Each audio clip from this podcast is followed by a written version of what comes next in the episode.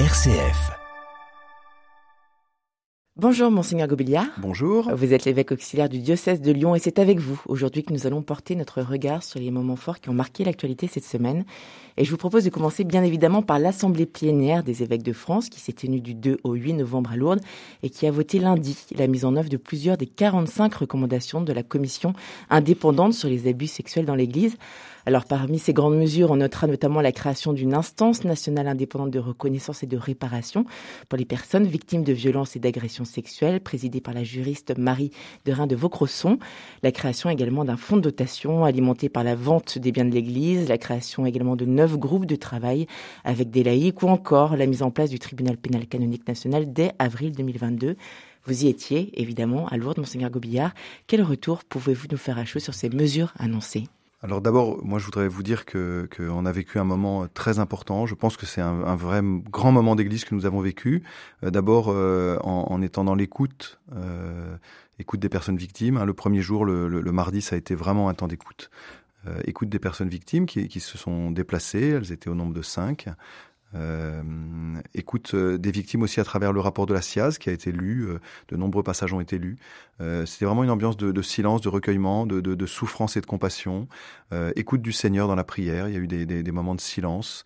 Vraiment, c'était pour moi, c'était très important qu'on commence notre notre assemblée par se mettre à l'écoute. D'ailleurs, c'est le c'est le grand la grande thématique de, de, de, de l'Église comme du peuple d'Israël, écoute. C'est le premier commandement, écoute. Et je pense que c'est ce qu'on n'a pas, pas réussi à faire, c'est ce qu'on n'a pas fait depuis depuis de nombreuses années.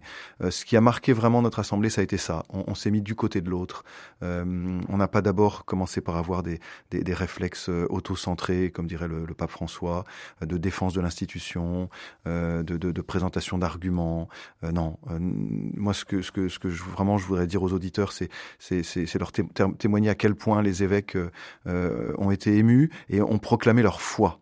Euh, et leur foi, c'est euh, euh, ce qui est de plus, ce qui est de plus important euh, pour nous, c'est euh, l'Évangile, c'est le Christ, c'est les autres, c'est la vie des gens. Et la vie des gens, elle importe beaucoup beaucoup plus que toutes nos justifications, que notre pouvoir, que notre organisation, que notre argent aussi.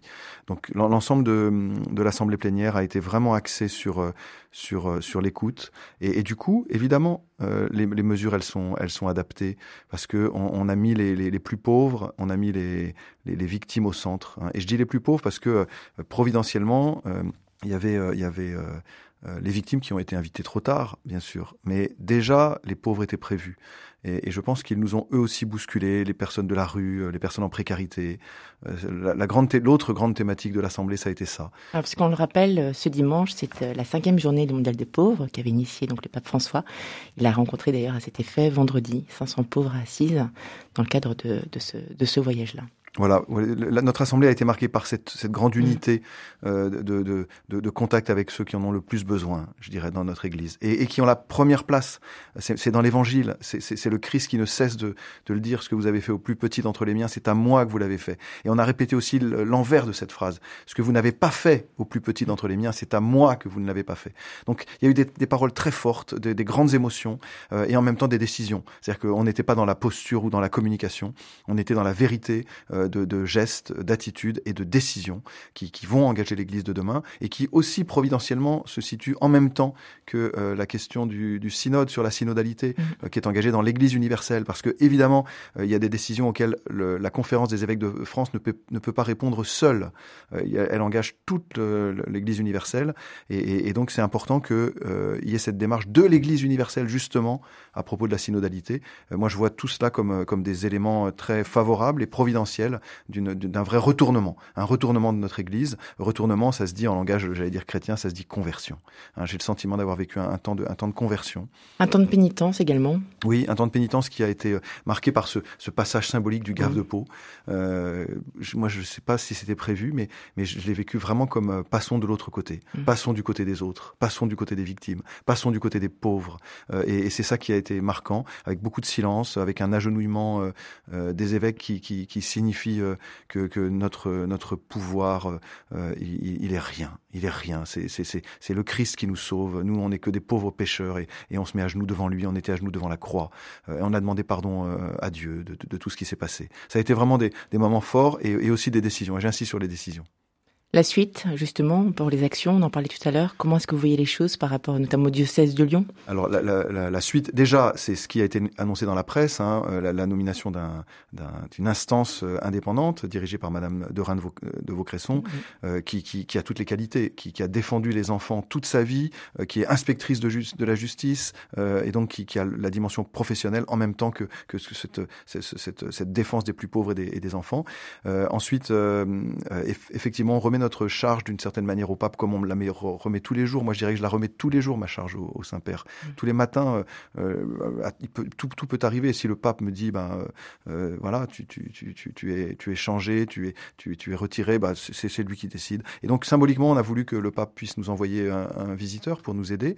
Et puis, il y a, y a, tous ces groupes de travail qui se sont mis en place pour que ce qui soit premier, ce, ce soit toujours les, les, victimes. Donc, reconnaissance de, de, de, de la souffrance subie, la dimension de l'indemnisation, voilà, les finances, ça doit être au service de la personne. Donc, donc qu'on qu se, se, qu'on se, qu'on se crispe pas sur ces questions, euh, qu'on qu'on s'attache plutôt à, à, être du côté des, personnes. Et ensuite, un, une série de groupes de travail qui nous permettront euh, de, de ne pas reproduire, j'allais dire, les conditions de possibilité de ces actes abominables, euh, l'écosystème euh, qui, qui, était en place, vicieux, j'allais dire, pour, pour, pour une vraie culture vertueuse de de, de, de, de l'approche des plus pauvres. Et puis, des choses techniques. Hein, le lien avec la justice, c'est la justice qui décide, c'est la justice qui, doit faire l'enquête, c'est la justice qui nous dit euh, les mesures conservatoires que nous devons prendre aussi et qui les confirme.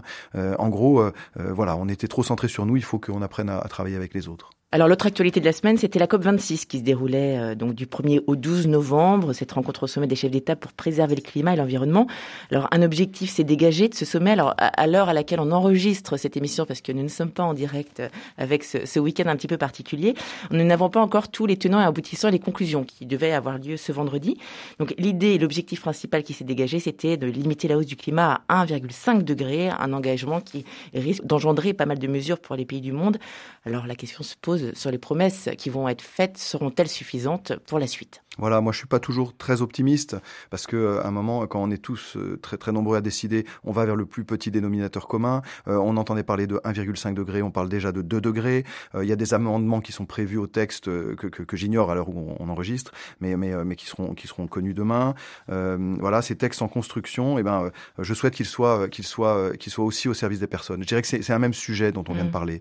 On, on, a parlé des pauvres, on a parlé de la terre, clameur des pauvres, clameur de la terre. On parle des victimes. Euh, on parle aussi des migrations dans, dans, dans, mm. dans, le domaine de la Biélorussie mm. et, de la, et, de la, Pologne, où, les, où, les, gens sont instrumentalisés. Et, et, vraiment, le pape François nous dit que tout cela est lié. Il ne cesse de nous dire que tout cela est lié, et c'est le, c'est le, c'est le, le dicaster pour le développement humain intégral qui, qui, qui, qui, fait cette synthèse. Et on a absolument besoin de faire cette synthèse entre la politique, l'économie, euh, la migration, euh, la clameur de la terre, la clameur de des pauvres. Tout cela est lié. Et tant qu'on on, on vivra les choses séparément, on est sûr que on ira à l'échec. Donc il faut, il faut vivre cette, cette, cette unité et cette rencontre de ces différentes problématiques actuelles, comme à mon avis le pape François le fait et, et en est un précurseur.